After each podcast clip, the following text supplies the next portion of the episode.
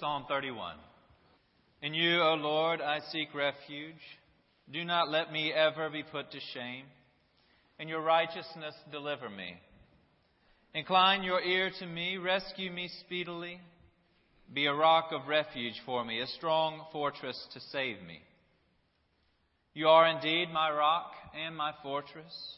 For your name's sake, lead me and guide me.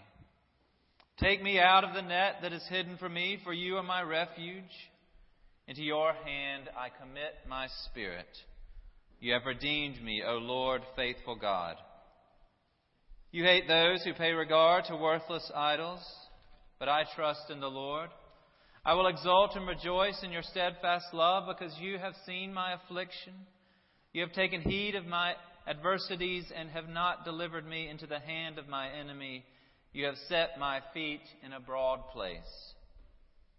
Be gracious to me, O Lord, for I am in distress. My eye wastes away from grief, my soul and body also. For my life is spent with sorrow, and my years with sighing. My, min- my strength fails because of my misery, and my bones waste away. I am the scorn of all my adversaries, a horror to my neighbors an object of dread to my acquaintances. Those who see me in the street flee from me. I have passed out of my mind like one who is dead. I have become like a broken vessel. For I hear the whispering of many, terror all around as they scheme together against me, as they plot to take my life. But I trust in you, O Lord. I say, You are my God.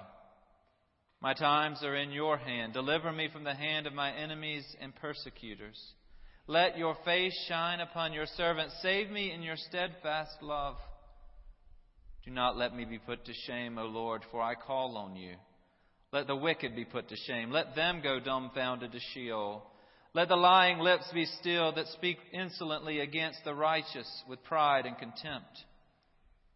Oh, how abundant is your goodness!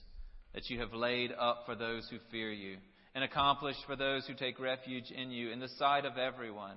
In the shelter of your presence, you hide them from human plots. You hold them safe under your shelter from contentious tongues. Blessed be the Lord, for he has wondrously shown his steadfast love to me when I was beset as a city under siege.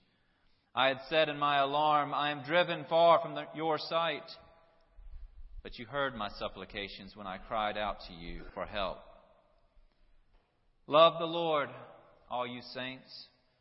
The Lord preserves the faithful, but abundantly repays the one who acts haughtily.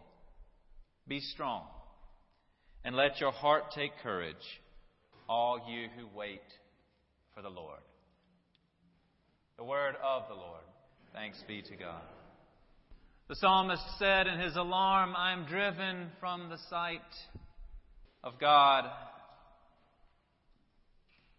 Is this the same psalmist who asked, Where can I go from your spirit? Or where can I flee from your presence? If I ascend to heaven, you are there. If I make my bed in Sheol, you are there. If I take the wings of the morning and settle at the farthest limits of the sea, even there your hand shall lead me and your right hand shall hold me fast. Even when we know what kind of God we have, the kind that we can't outrun or escape or sin against to the point where He would give up on us, even when we know what kind of God we have, we still sometimes fear that we've been driven out of His sight. Surely, if God can see me, we reason. He knows what I'm going through. And if He knows what I'm going through, then He'll do something about it. And then we wonder what is He doing about it? And yet sometimes we know He's holding me in His right hand. We don't appreciate hands. We treat them as though they're little more than tools, but they are so much more. They are symbols. A handshake can start a friendship or seal a deal. A hand can help release tension or cause it. Hands can alter the course of history declaring independence and proclaiming emancipation with a stroke of a pen. In the Bible, among other things, a hand represents God's power. God has the power to do with us as God will. We submit ourselves into God's hand. Into your hand I commit my spirit. The psalmist claims, and later Jesus cries. From where Jesus hung as he cried that, there were no other hands into which to commit his spirit. I took the time this past week to read in Mark's Gospel from Palm Sunday through the burial in the tomb. The daily scripture readings this week will ask you to do the same day by day, this week, this holy week, a week unlike any other in the Christian year. We're going to ask you to take the time, to give the time to go through Jesus week with Him. So you'll be asked, for instance, on Tuesday to read of Jesus' teachings. These teachings may not be new to you, but perhaps you've forgotten their context. Perhaps you've forgotten that these teachings that are familiar came two days after Jesus' triumphal entry and two days before his friends betrayed him, three days before his death. You might hear them differently if you hear in that context. When Jesus scolds the Sadducees for neither knowing the Scriptures nor the power of God, it matters that he said that when he knew what saying that would bring. When Jesus is asked, which commandment is the first of all? And he said they all came down to two love God, love neighbor. It matters that this is his final commentary on all of the Hebrew scriptures, all of the Hebrew law, and those are the two he chose. Read these passages this week with their context in mind. Build the week as it built for Jesus. Imagine the crowd celebrating Jesus as he rode the donkey into town those who were hoping he would restore David's kingdom. Then imagine Jesus knowing that his way of doing so was nothing like what they anticipated. His victory would require death. There would be more loss, ongoing captivity. He would attack violence with humility and forgiveness.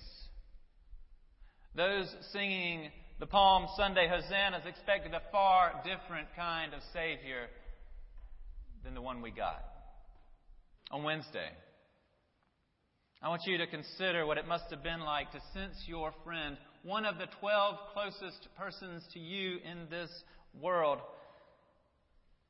one you've chosen, a person you taught and loved and ministered alongside. Consider what it must have been like to know that this friend went out and approached the chief priests in order to find a way to end your ministry and consequently your life. Remember, as Jesus must have, Psalm 31 13, For I hear the whispering of many, terror all around, as they scheme together against me, as they plot to take my life. Then consider Jesus celebrating the Passover, a high, holy moment, an Easter like moment with those same dear friends, knowing his betrayer was at the table with him, there, breaking bread with him, honoring together their closely held faith, remembering together the people's suffering and liberation, doing the very things that would make them closer to God and closer to one another.